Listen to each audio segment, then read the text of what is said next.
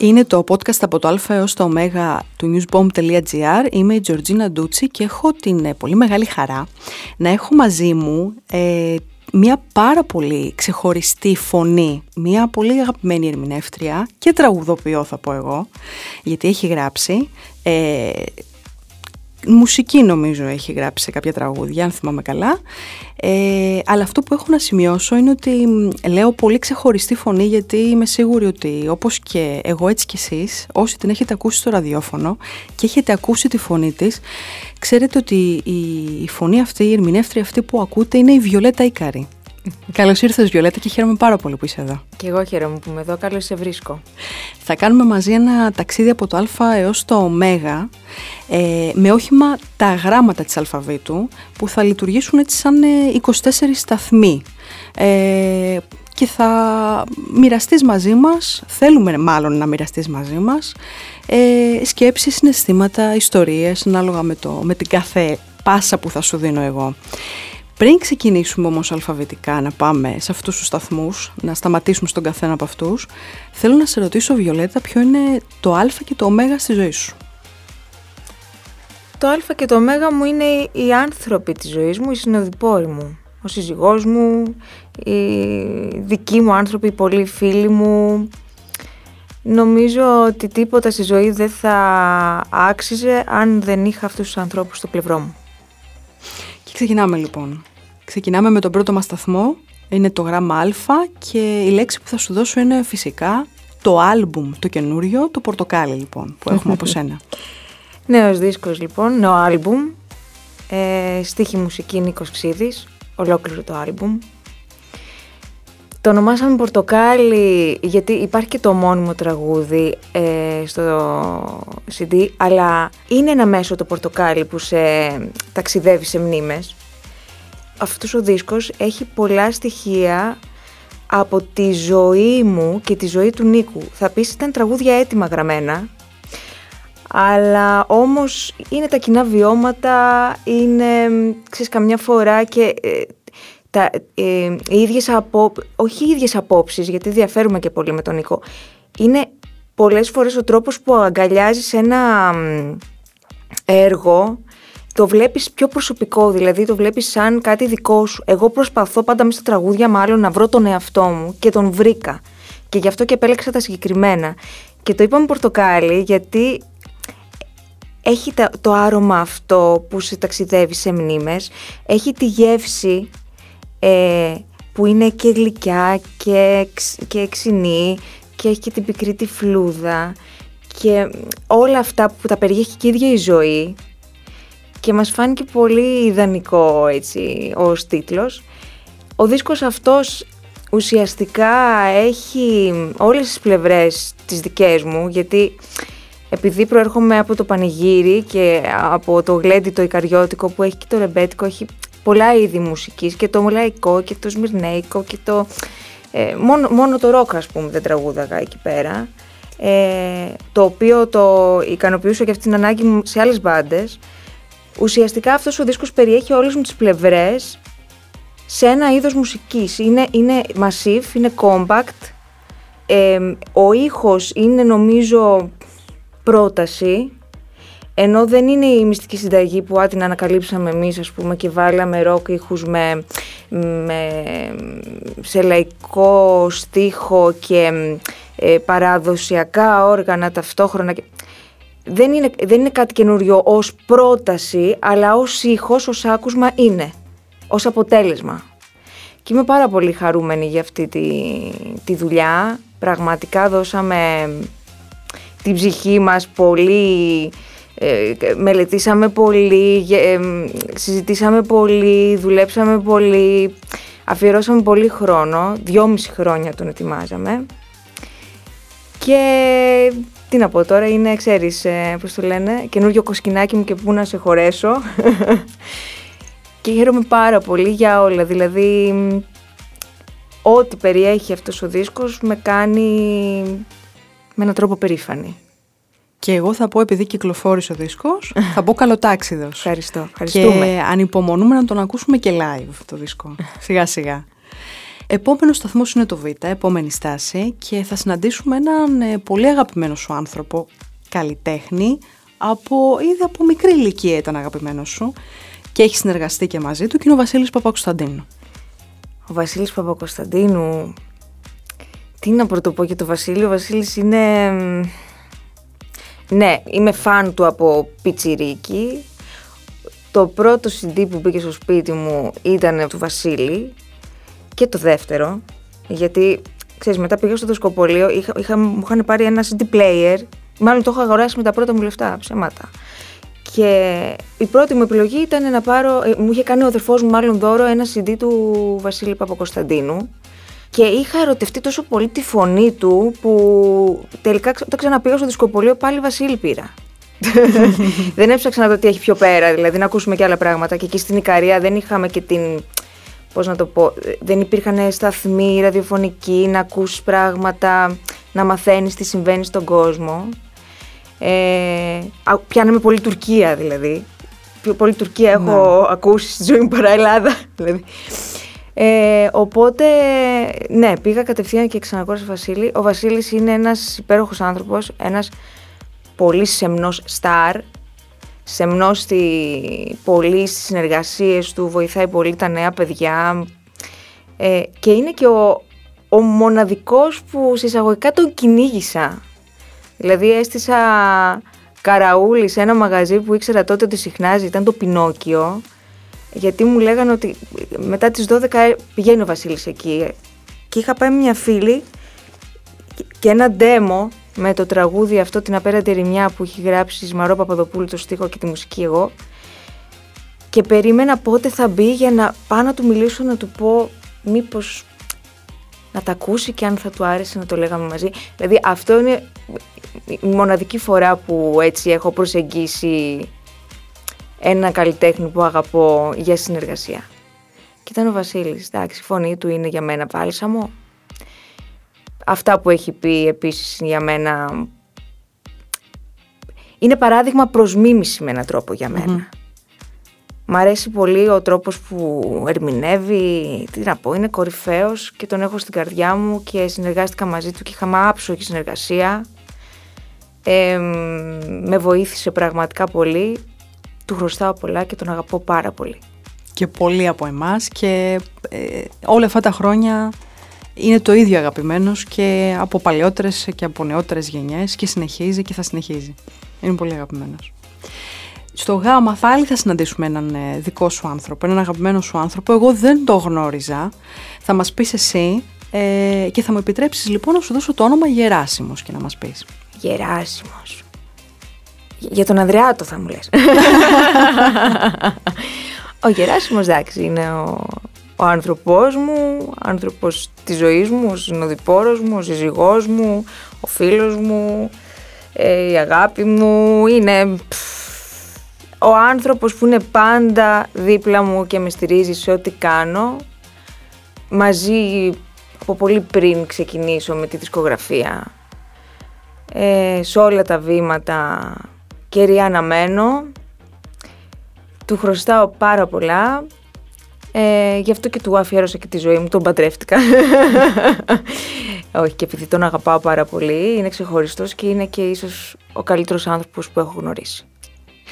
Και επίσης ένας ε, ξεχωριστός καλλιτέχνης είναι και ο Διονύσιος, ο, ο Διονύσιος Σαββόπουλος που βρίσκουμε στο Δέλτα και τον έχω βάλει για ένα ξεχωριστό λόγο. Για το καλυμάρμαρο δηλαδή. Α. Προσωπικά δηλαδή, αυτό σκέφτηκα όταν το έβαλε το όνομα. Ναι, ο, ο Σαββόπουλος ουσιαστικά μου έδωσε το πρώτο μεγάλο βήμα. Εκεί στο Καλιμάρμαρο, όπου τραγούδισα πρώτη φορά μπροστά σε 80.000 κόσμου, κάτι τέτοιο ήταν. Δηλαδή, θυμάμαι είχα τόσο άγχος που την προηγούμενη, το προηγούμενο βράδυ έβλεπα στον ύπνο μου ότι τραγουδάω στο Καλιμάρμαρο και από κάτω είχε λιοντάρια αντί για κόσμο. Ήταν απίστευτη εμπειρία. Ε, δεν ξέρω πώς ανέβηκα στη σκηνή και τραγούδισα εκείνη τη μέρα. Δηλαδή το σκέφτομαι τώρα και έχω ένα άγχος, δηλαδή το ζω και πάλι αγχώνομαι.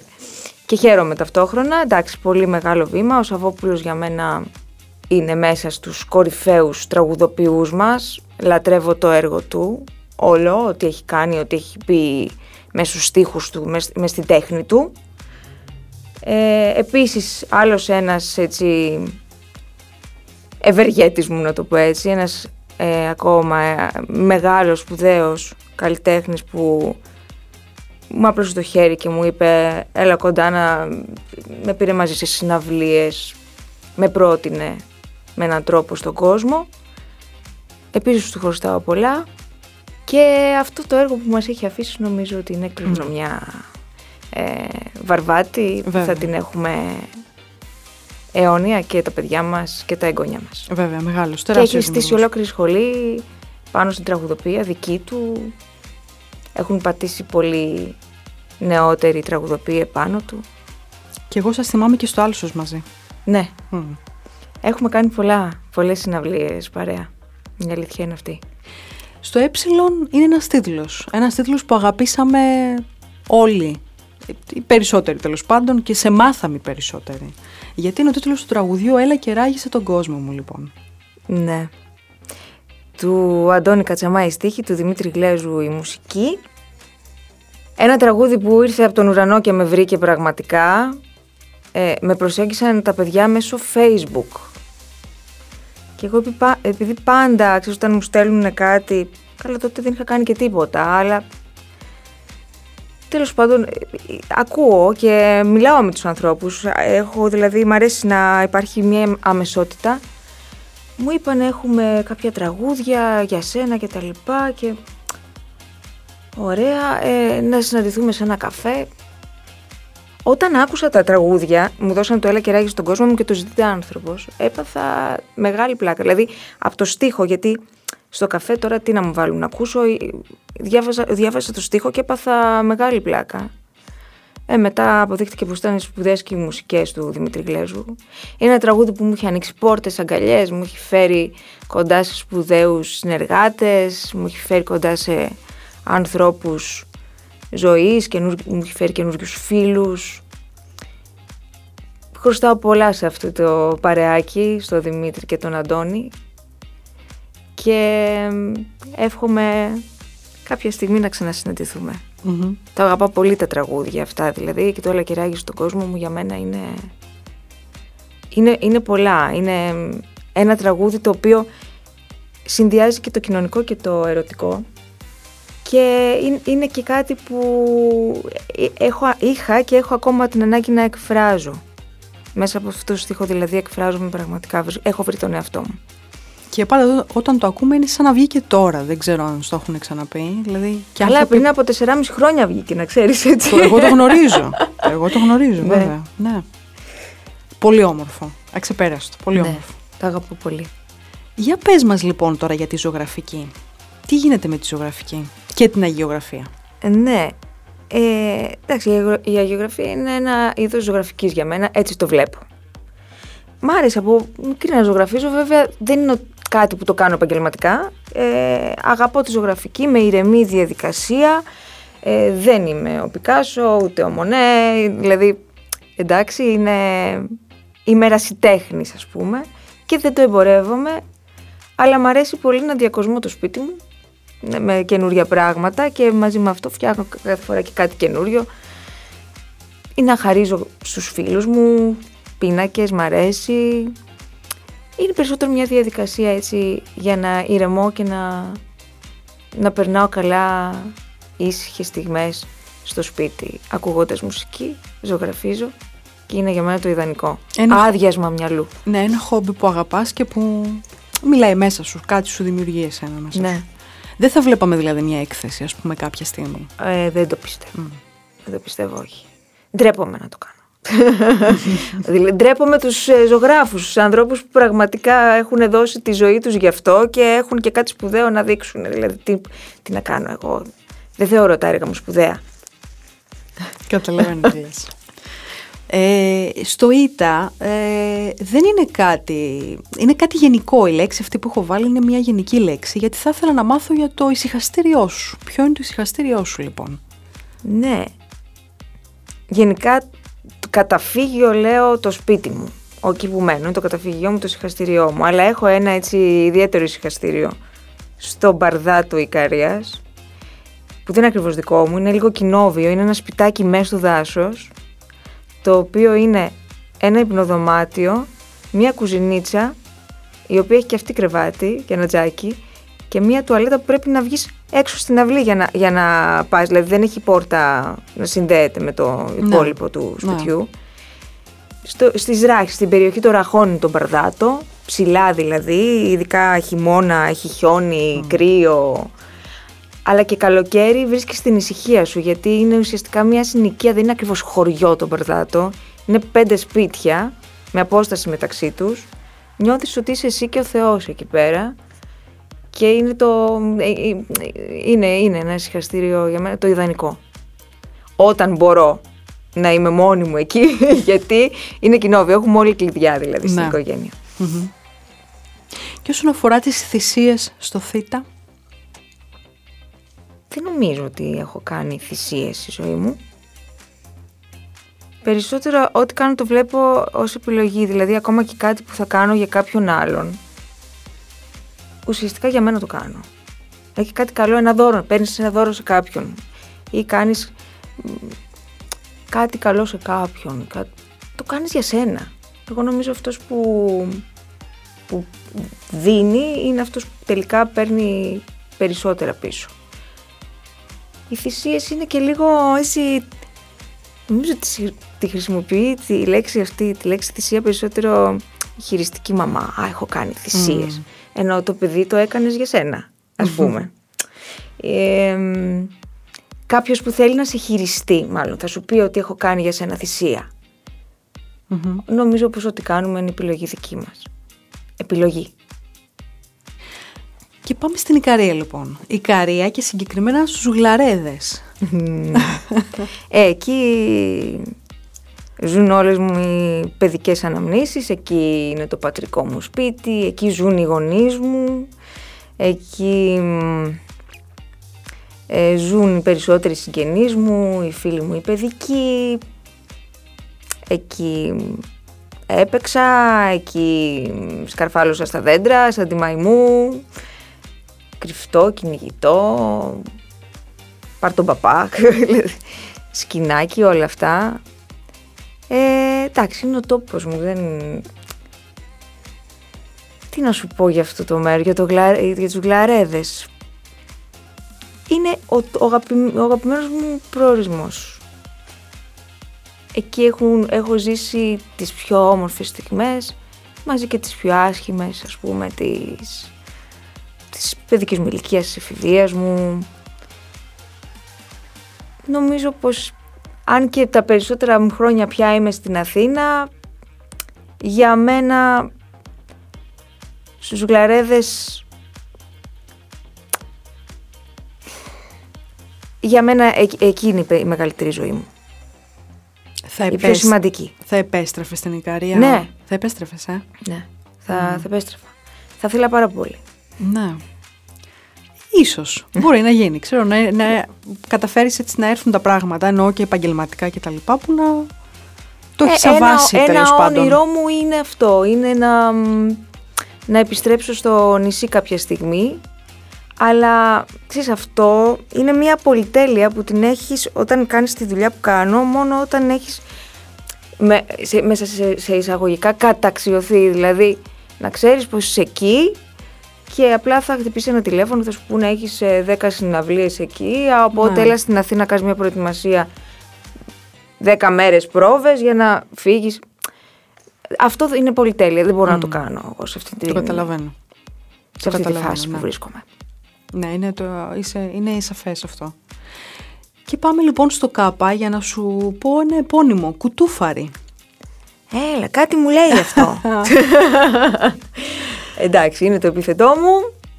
Ε, όσο και ντρέπομαι γι' αυτό. Όχι, δεν τρέπομαι. Δεν τρέπομαι. Δεν τρέπομαι. υπάρχει λόγος για όνομα, Αν και γιατί. πα- ε, παλιότερα υπήρχε έτσι ένα κόμπλεξ και ότι πω, πω ξέρω εγώ, κουτούφαρη έχει και το κουτού εκεί πέρα και τι, τι εννοεί, ξέρω εγώ, κου, κουτί οικογένεια, ξέρω εγώ, δεν ξέρω τι θα μπορούσε άλλος. Ε, με έχει κοροϊδέψει παιδάκι, θυμάμαι στην παιδική ηλικία, μάλλον που μου το έχει πει έτσι συγκεκριμένα.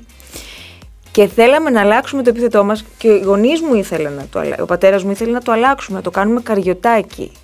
Αλλά κάτι ξεκίνησε μια διαδικασία και εκεί με, τα, με τη χαρτούρα και όλη τη γραφειοκρατία και αυτά δεν τα κατάφερε.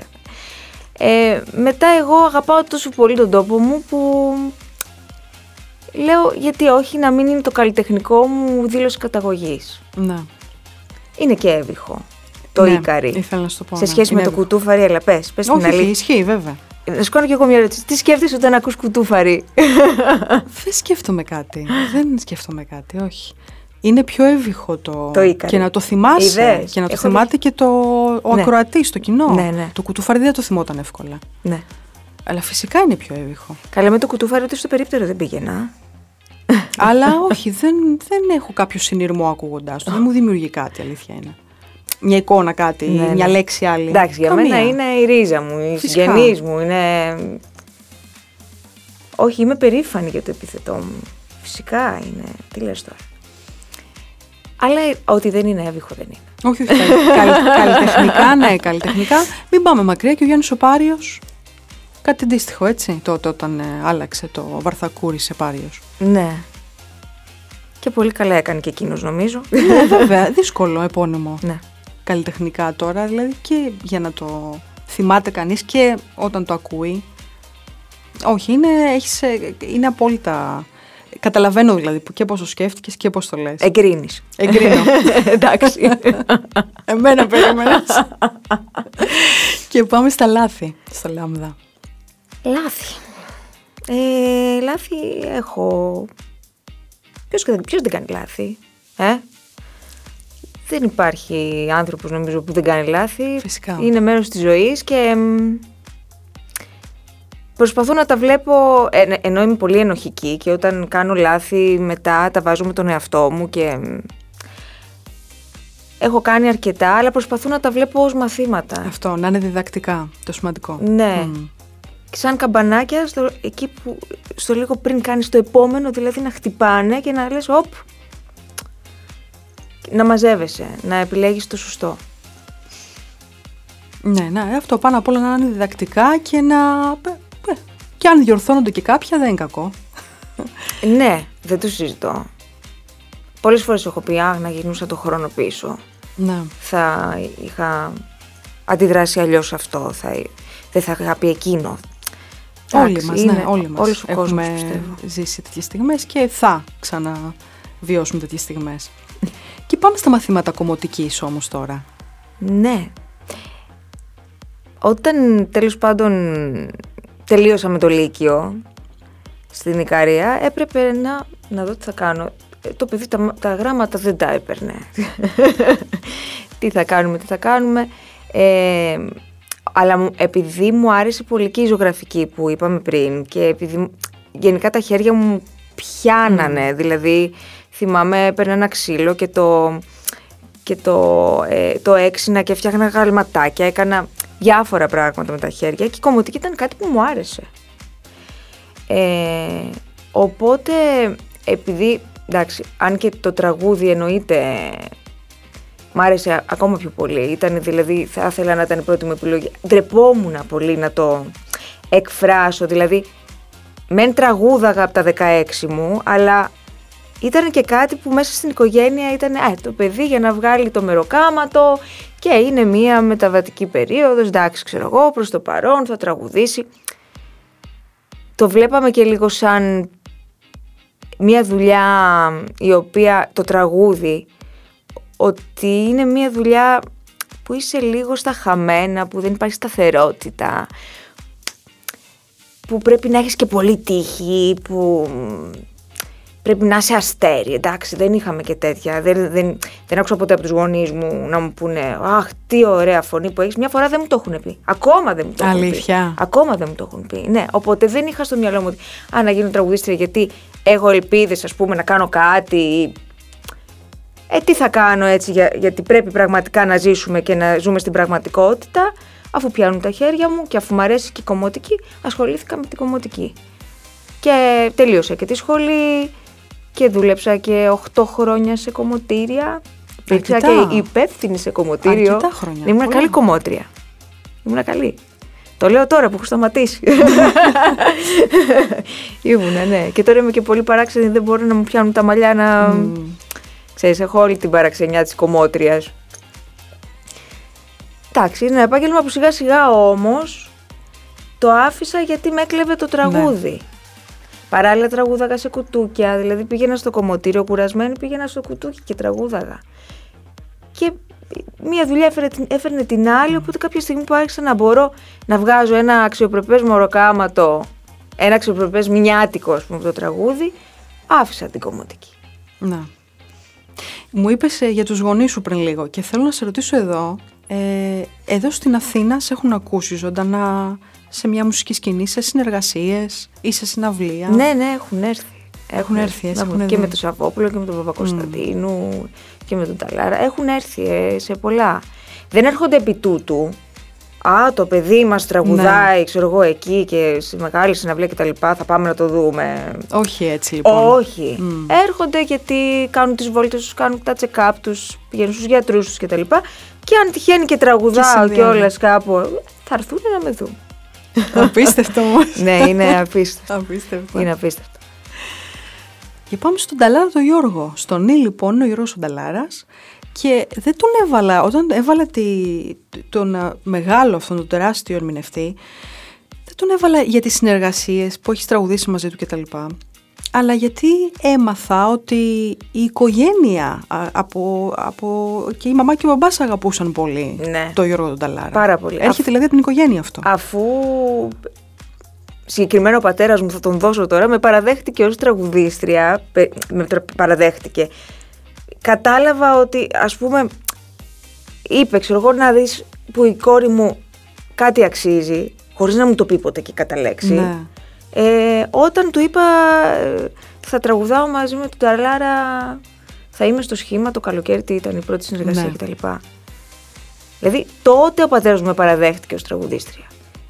Και δεν ήταν, ήταν με ένα ερωτηματικό, ήταν ε, για να τραγουδάς με τον Ταλάρα καλή θα είσαι.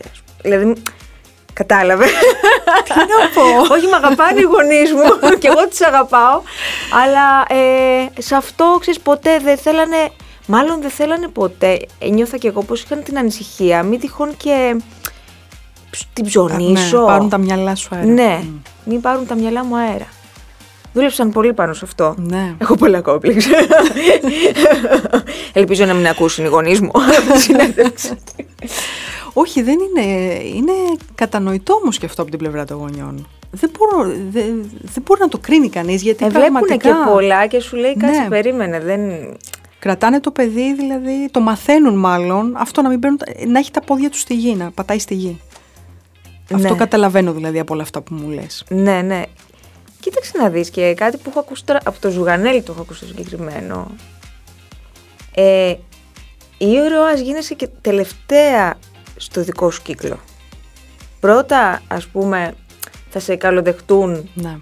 οι, οι απ' έξω και οι τελευταίοι δικοί σου. Αυτό είναι...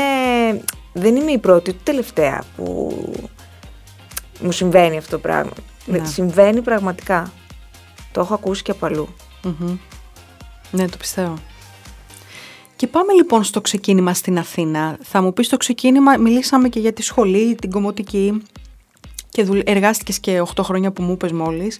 Αλλά εγώ όταν έβαλα το ξεκίνημα, εννοώ το ξεκίνημα στη μουσική πλέον στην Αθήνα. Αυτό σκέφτηκα εγώ τουλάχιστον. Το ξεκίνημά μου στην Αθήνα. Ε, το μεγάλο, έτσι το πρώτο μεγάλο βήμα ή μάλλον η πρώτη συνεργασία με κάποιον επιφανή καλλιτέχνη που ήξερε και δύο πράγματα να με βοηθήσει, να με δασκαλέψει, να με καθοδηγήσει ε, ήταν ε, η συνεργασία μου με τον Γιάννη Ε, δηλαδή μετά το κουτούκι και την ταβέρνα ε, κάποια στιγμή με είδε ένας φίλος μάνατζερ να τραγουδάω, πλέον φίλος έτσι, σε μια μουσική σκηνή με μια ροκ μπαντούλα που ήμουνα ε, και μου είπε ε, ε, θες να σου γνωρίσω τον Γιάννη τον Μιλιόκα για συνεργασία. Εγώ πέταξα από τη χαρά μου εδώ μεταξύ γιατί τον θαυμάζω απεριόριστα. Ε, και ο πρώτος μου έτσι μεγάλος δάσκαλος, ο πρω... αυτός που μου έκανε το ξεκίνημά μου το... και, και δισκογραφικά, γιατί μου έδωσε ένα υπέροχο τραγούδι, το με ένα χρώμα, που βρίσκεται στο δίσκο αλλά και ράγισε στον κόσμο μου, ε, ήταν ο Γιάννης, ο Μιλιόκας. Αυτός μου προσπαθούσε να μου πετάξει τον αλόγιο, να μην έχω στίχους μπροστά μου. Ε, μου μίλαγε πάρα πολύ σε σχέση με το πώς πρέπει να παρουσιάζω κάτι. Ε, για τα τραγούδια, για το τραγούδισμά μου πώς πρέπει να τραγουδάω, να τραγουδάω, με έμαθε να τραγουδάω πιο αφηγηματικα Μου άνοιξε πολύ το μυαλό σε σχέση με το τραγούδισμα και του χρωστάω πολλά του Γιάννη. Και συνεργαστήκαμε και δύο, δυόμιση χρόνια σχεδόν ολόκληρα.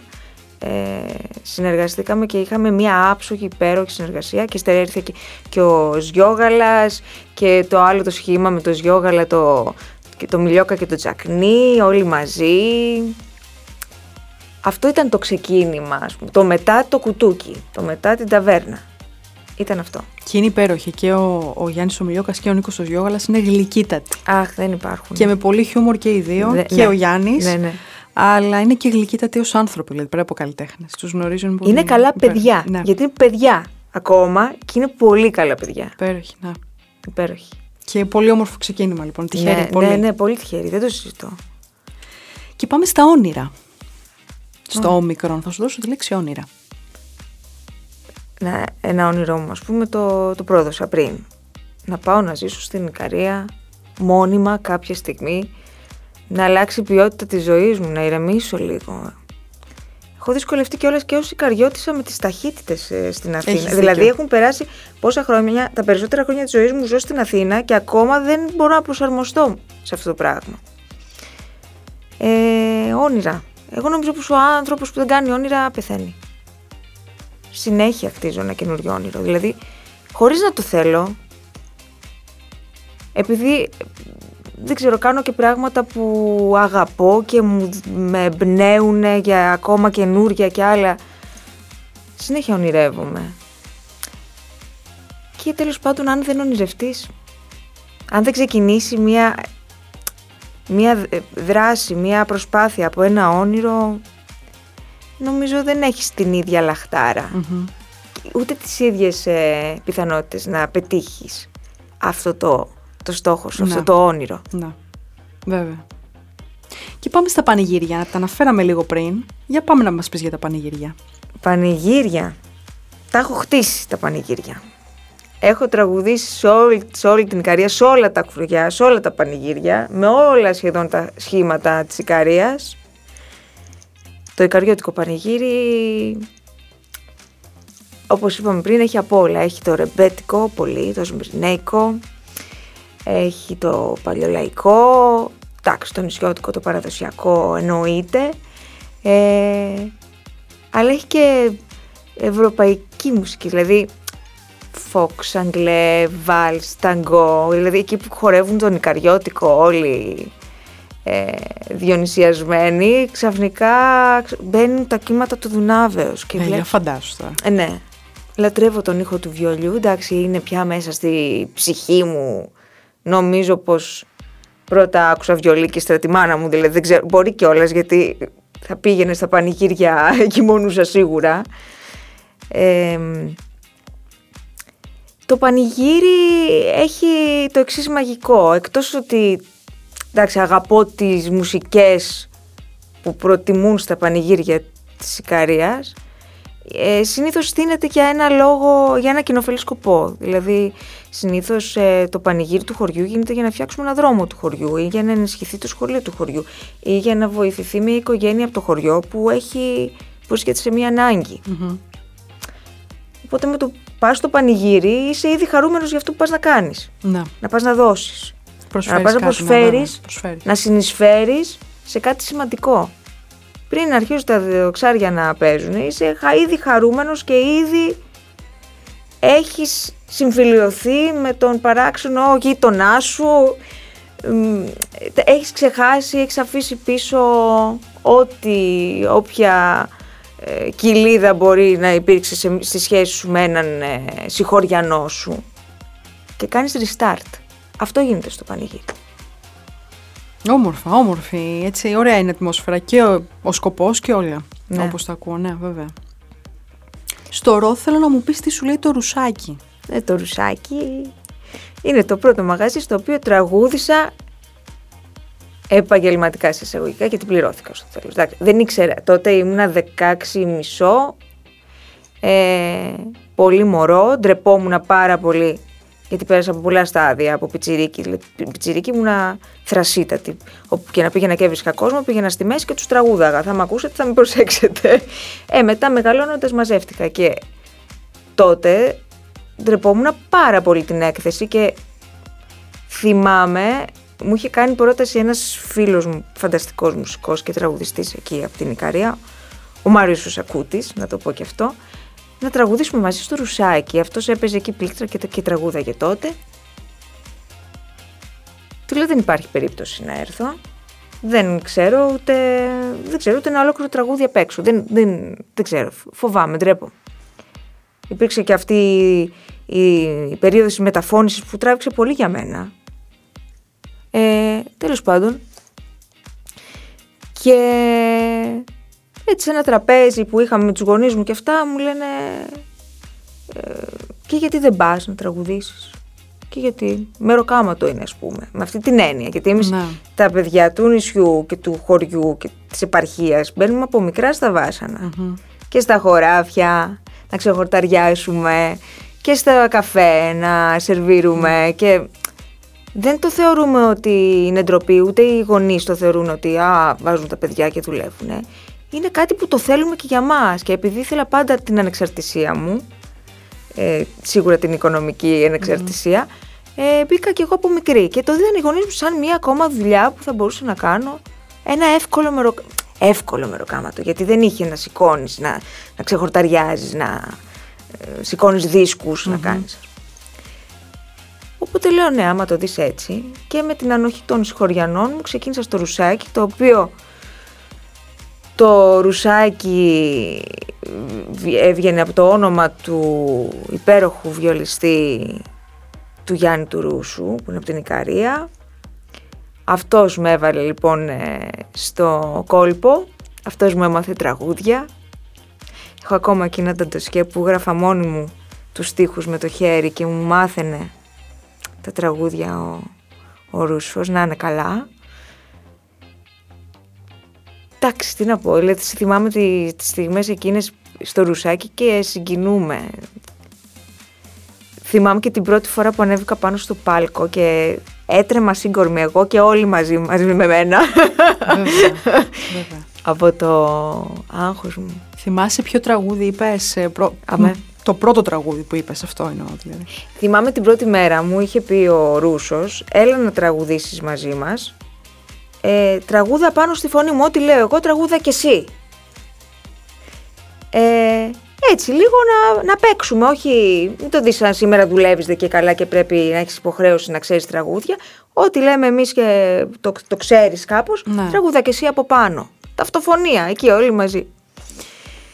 Και λέω, «Α, εντάξει, για να μου φύγει η κρυάδα, γιατί με είδε ο άνθρωπος ότι δεν φοβόμουν. Και κάποια στιγμή λέει το γεννήθηκα για να πονώ. Άκου τώρα, 16 χρονών παιδάκι. Ε, λέει ο Γιάννης, το, ο Ρούσος, το γεννήθηκα για να πονώ. Και ξεκινάω και τραγουδάω κι εγώ μαζί. του. Στο δικό του τόνο, αντρικό τόνο, δηλαδή άστο. Δεν ήταν για μένα. Ε, και στο ρεφρέν με αφήνει μόνη μου ο πονηρός. Πω, πω. Σοκ. Ναι. Ναι, Πόσο βέβαια. πιστικό να είναι ένα παιδάκι 16 Βέβαια. χρονών γεννήθηκα για να πονώ, ε. Αλλά Είναι, το ναι. αγαπούσα πολύ αυτό το τραγούδι. Είναι λίγο σουρεάλ, ναι. Ναι, βέβαια. είναι. Πάμε να συνεχίσουμε με τις συνεργασίες. Έχουμε αναφέρει κάποια από τα ονόματα που έχει συνεργαστεί, αλλά έχεις κάνει μ, συνεργασίες με πολύ μεγάλους καλλιτέχνες και δημιουργούς και ε, πραγματικά πολύ τυχεροί. Ε, εντάξει, ναι. Όχι. Είμαι πάρα πολύ τυχερή νομίζω. Δηλαδή δεν υπάρχει αυτό που ζω. Δηλαδή από, από τη συνάντησή μου με τον Μιλιόκα και ύστερα ε, γίνανε φοβερά πράγματα. Και όλοι αυτοί οι καλλιτέχνες μου φερθήκανε και με τον καλύτερο τρόπο. Η Ελένη Βιτάλη Η Ελένη Βιτάλη είναι σαν να είναι η μάνα μου τώρα. Δηλαδή Ναι. τη, λα- τη, λα- τη λάτρευα έτσι κι αλλιώς από πριν. Ε, δη- όταν τραγούδαγε πάντα εγώ ένιωθα πως προσωπώ ένα περίεργο αίσθημα σαν να βρίσκομαι στη, μέσα στο αμνιακό μου σάκο. Δηλαδή, ένα, ένα τέτοιο συνέστημα μου βγάζει πάντα. Ότι είναι η φωνή της μάνας μου. Ε, και αυτή η γυναίκα μου φέρθηκε τόσο άψογα, όπως όλοι. Και ο Νταλάρας μου φέρθηκε άψογα, άψογα. άλλος δάσκαλος τρομερός. Ο Βασίλης που είπαμε πριν, ο Σαββόπουλος. Είναι, δηλαδή τώρα τα λέω και, και δεν τα πιστεύω. Δεν, μπο- δεν μπορώ να το πιστέψω αυτό το πράγμα που έχει συμβεί. Φοβεροί δάσκαλοι, μου φέρθηκαν απίστευτα καλά. Τους χρωστάω αιώνια ευγνωμοσύνη και τους έχω και πλέον μπορώ να πω πως με έναν τρόπο είμαστε φίλοι. Ναι, ναι. Και είναι, είναι πολύτιμο αυτό, πολύ. Είναι φίλοι. Και σ- στηρίγματα ε, δεν ξέρω τι να πω. Δηλαδή μόνο που το σκέφτομαι συγκινούμε γιατί Ναι. είναι οι φωνές τους. Ήταν βάλσαμο για μένα πάντα. Κατάλαβες; Και τώρα δηλαδή καμιά φορά σ- τραγουδάω με, με τον Ταλάρα και γυρνάω και βλέπω τον Ταλάρα και αφαιρούμε και λέω «Ε, είναι αλήθεια τώρα αυτό που συμβαίνει. Ναι, ότι είναι δίπλα σου, ότι τραγουδάτε μαζί. Αυτός ο άνθρωπος Συνεργάζεστε, που ναι, βέβαια. έχει πει το 7 όνομά μου το Χαροκόπου, που έχει πει το ήλιο μου σε παρακαλώ, που έχει... λέ- αυτός ο άνθρωπος που με έχει αγγίξει τόσο πολύ και με έχει, μου έχει θεραπεύσει εν αγνία του την ψυχή τόσο, τόσες φορές στη ζωή μου, ε, μου φαίνεται σαν όνειρο. Και Αυτό σε- είναι όνειρο. Και σε ακούω που μιλάς και είναι και αυτό που λέμε ότι οι γονείς έχουν κρατήσει τα πόδια της Βιολέττα στο έδαφος. Άλλες καλά έκαναν, ε! Τόση ώρα που σε ακούω να μιλάς, αυτό Άστε έτσι, σκέφτομαι. είσαι μαζί τους. Και πάμε στο Τζόκερ, στο ΤΑΦ. Α, το τζοκεράκι μου, το παιδάκι μου, η χαρά μου. Είναι ο μικρός μου σκυλάκος, βέβαια. Είμαστε μαζί 10 χρόνια. Είναι 10 χρονών. Εντάξει, άλλη ψυχοθεραπεία αυτός από εκεί. Απίστευτος. Ε, είναι ένα σκυλί, έχω, να- θέλω να πω αυτό, είναι ένα σκυλί που έχει χιούμορ. Δηλαδή πολλές φορές ε, πάω κρυβόμαι στον καναπέ από πίσω, τεινάζομαι, ξέρεις και καλά να δει το κεφάλι μου ξαφνικά. Ναι, ναι. Και τον βλέπεις που με το που με βλέπει αρχίζει να χοροπηδάει και να τρέχει να φέρει τα, τα, τα παιχνίδια του όλα, να, να τρέχει βολίδα πάνω κάτω. Είναι έτοιμος δηλαδή για παιχνίδι. Ναι, καταλαβαίνει το... Είναι, είναι, ναι, παιχνίδι, έχει τη αίσθηση του φάση. χιούμορ, καταλαβαίνει τη διάθεσή μου. Αυτό το σκυλί δεν υπάρχει. Και όταν ε, στεναχωριέμαι, θα τον δεις ότι είναι και αυτός στα πατώματα και πάνω μου και με κοιτάζει μες στα μάτια. Και όταν είμαι χαρούμενη, αυτό, δεν υπάρχει αυτό το σκυλί. Είναι σαν άνθρωπος. Υπέροχο, υπέροχη σχέση. Ναι. Και παρέα και τα πάντα. Ναι, Αγάπη ναι, ναι, μεγάλη, ναι, ναι, το τεράστια, καταλαβαίνω. Το καταλαβαίνω. τεράστια. Και πάμε στην, ε, στο ύψιλον στην υπόσχεση. Υπόσχεση. Ε, Προτιμώ να τις αποφεύγω τις υποσχέσεις πλέον, τώρα που έτσι λίγο... Τώρα που μεγάλωσα, προτιμώ να τις αποφεύγω. Ε, έχουν ένα ψυχαναγκασμό, δεν έχουν. Έχουν. Πώς Ε; δεν έχουν, βέβαια και έχουν. Ναι. Ε, μ' αρέσει περισσότερο να ζω το σήμερα, να βλέπω συμπεριφορές, να, να πορεύομαι δηλαδή με, με ανθρώπους με βάση το τι έχουμε κάνει μέχρι τώρα. Δεν, δεν θέλω τις υποσχέσεις. Ούτε προς τον εαυτό σου, ούτε προς κάποιον άλλον. Ας πούμε, να... Ε, στον εαυτό μου πιο πολύ βάζω στόχους. Δηλαδή δεν λέω μου υπόσχομαι Ναι, ότι ναι, θα ναι. κάνω εκείνο και πρέπει οπωσδήποτε μετά να το κάνω. Πιο πολύ βάζω στόχους, ε, στον εαυτό μου και εντάξει δεν πειράζει να το κάνω αυτό γιατί με, δεν τα, αν δεν τους πετύχω ε, εγώ θα τα βάλω μαζί μου, δεν θα έχω να κάνω με έναν άλλον άνθρωπο που θα του έχω δώσει μια υπόσχεση και δεν θα την έχω τηρήσει. Και πάμε στη φωνή. Τη φωνή σου, θα έλεγα εγώ. Ναι.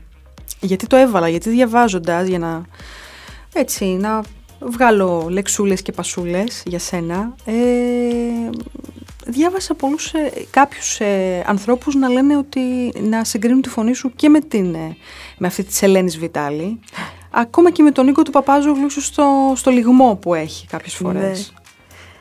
Ναι.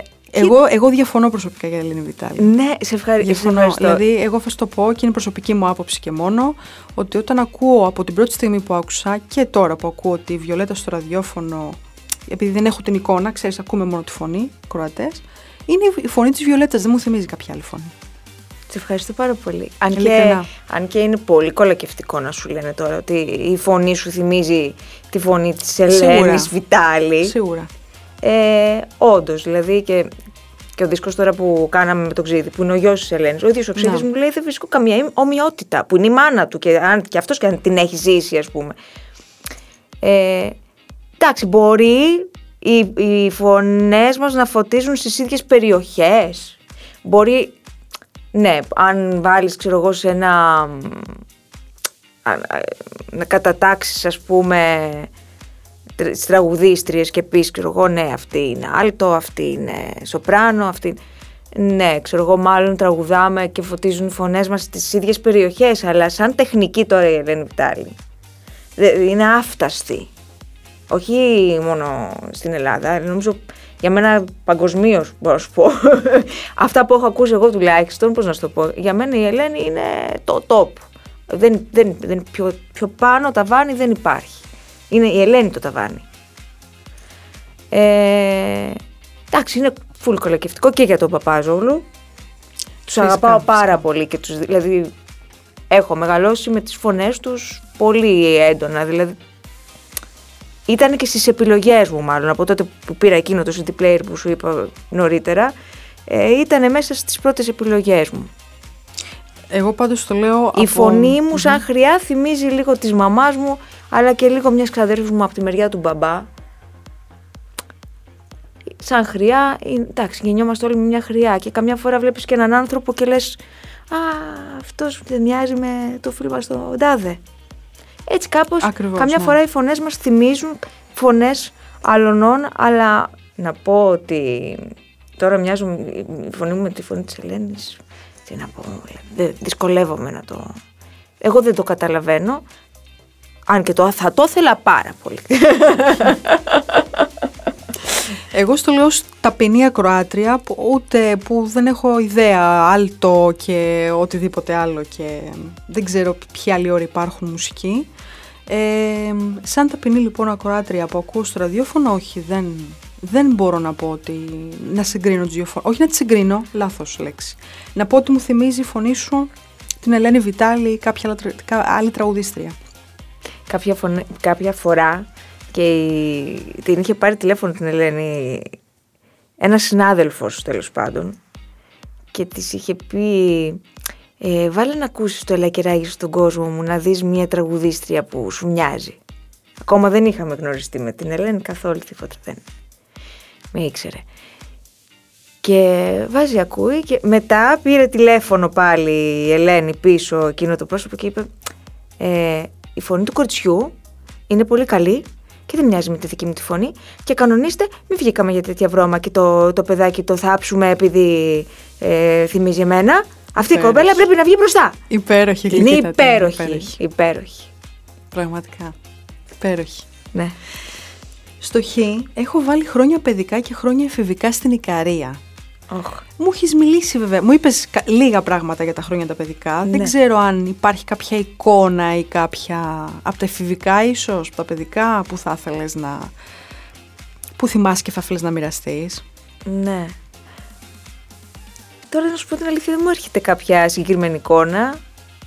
Ε, μου έρχεται μάλλον μία έτσι με τα μπουφάν μας όλα τα παιδάκια που φεύγαμε από τα σπίτια μας για να πάμε περπατώντας τώρα στο σχολείο δημοτικό. Που τώρα δεν υπάρχει περίπτωση η μαμά να αφήσει το παιδί να φύγει μόνο του από το σπίτι. Σωστά, έτσι είναι. Και μάλιστα εγώ ε, ήμουνα και πολύ αφηρημένο παιδάκι. Οι δασκάλοι μου λέγανε η Βιολέτα στον κόσμο της. Η Βιολέτα στον κόσμο της. Πραγματικά ήμουν συνέχεια σε ένα. Μη σου πω καμία φορά και τώρα δηλαδή. Ε, το κάνω αυτό. Ε, και ξεκίναγα πρώτη από όλα τα άλλα παιδάκια για να πάω στο σχολείο. Με ξεπερνούσαν στο δρόμο. Γιατί εγώ ήμουν αφηρημένη, ήθελα να μαζέψω λουλούδια. Μπορεί Ναι. κάτι ξέρω εγώ, να μου τράβαγε την προσοχή στον δρόμο. Και πήγαινα τελευταία. Ναι.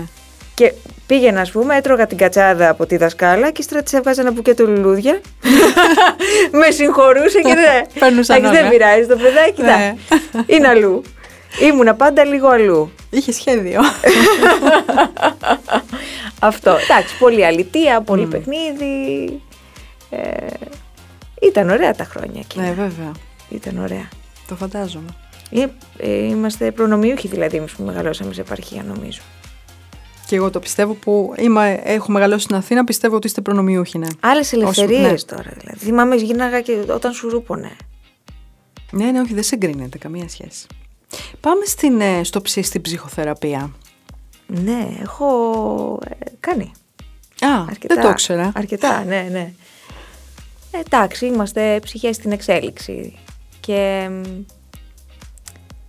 δεν είναι καθόλου ντροπή να, να πας φυσικά να κάνεις ψυχοθεραπεία ίσα Φυσικά και ίσα, δεν είναι, φυσικά. όπως ε, σπάει ένα πόδι θα βάζεις γύψο, έτσι καμιά φορά κάτι σπάει μέσα μας και πρέπει να πάμε Έτσι να, ακριβώς. να βοηθηθούμε. Αυτό έχω να πω. Έχω κάνει, έχω χρειαστεί. Ναι, δεν είμαι το φουλ ευτυχισμένο άτομο, ας πούμε, που όλα του έχουν έρθει έτσι όπως θα τα ήθελε. Αλλά αυτή η διαδικασία με έχει βοηθήσει πάρα πολύ να, να βλέπω στη φωτεινή πλευρά της ζωής. Πραγματικά. Και στο τέλος της ημέρας αυτό έχει σημασία. Και να βλέπω και αυτά που πρέπει να βλέπω για να παίρνω δύναμη και να συνεχίζω. Να μην στέκομαι στο δέντρο, να βλέπω το δάσος. Αυτό. Αυτό ή όπως λέμε και έτσι είναι, όταν πέφτεις σηκώνεσαι, δεν μένεις κάτω. πρέπει να Ναι, βέβαια, σηκώνεσαι. βέβαια. Είναι υποχρέωση στον εαυτό μας και στους γύρω μας. Και κλείνουμε με τον τελευταίο μας σταθμό. Φτάνουμε αισίως στο Ωμέγα και είναι, ε, έχω βάλει ωραίες στιγμές. Τις ωραίες στιγμές που ίσως έχεις να μοιραστείς μαζί μας. Να μας πεις. Α, Ωραίες στιγμές είναι... Είναι οι μικρές χαρές που λένε. Α, μια ωραία εικόνα από μια ωραία στιγμή μου είναι να τραγουδάω στο πανηγύρι, από κάτω να χορεύουν τον Ικαριώτικο δαιμονισμένα με πλατανόφυλλα στα μαλλιά. Ξέρεις, ε, μέσα στην τρελή χαρά όλοι για αυτό που γίνεται εκεί, για αυτό που βιώναμε. Αυτή είναι μια φανταστική εικόνα για μένα, δηλαδή, ονει, ονειρική. Μμ. Ε, έχω ζήσει πολλές ωραίες στιγμές. Δεν ήταν η ζωή τσικούνα για μένα. Μέχρι τώρα δηλαδή τα πηγαίνουμε καλά και ε, λόγω της ψυχοθεραπείας μπορώ και να τα βλέπω πλέον. Ε, πολλές εικόνες, αλλά ξέρεις τι, κάπου είχα διαβάσει, δεν ξέρω ποιος το έχει πει, ε, πολλά πράγματα τα ξεχνάμε γιατί πραγματικά τα, τα έχαμε, τα ζήσαμε. Δηλαδή ήμασταν εκεί, το ζήσαμε, το εξαντλήσαμε και γι' αυτό και το, το ξεχάσαμε. Δηλαδή δεν μας έρχεται πρόχειρο. Ναι. Ε, έτσι θέλω να μπορώ να απολαμβάνω καλές στιγμές και να τις ζω τόσο στο έπακρο που να είμαι χορτάτη από όλο αυτό να φεύγω και να πηγαίνω για το καινούριο. Εγώ περιμένω τις ωραίες στιγμές που θα έρθουν. Για να δούμε. Σου εύχομαι να έρθουν όσες ωραίες στιγμές ε, θέλεις και σε περιμένουν. Σου εύχομαι καλοτάξιδος ο καινούργιος ο δίσκος στο Πορτοκάλι. Ευχαριστώ πολύ. Και εσένα, Βιολέτα, και τους υπόλοιπους καλλιτέχνες. Με χαρά να σας ξαναδούμε πάλι σιγά σιγά πάνω στη σκηνή και να είμαστε από κάτω να χαιρόμαστε για να διασκεδάζουμε και να περνάμε όλοι όμορφα μαζί σας. Αμήν. Σε ευχαριστώ πολύ. Εγώ ευχαριστώ, να είσαι καλά. Και εσύ.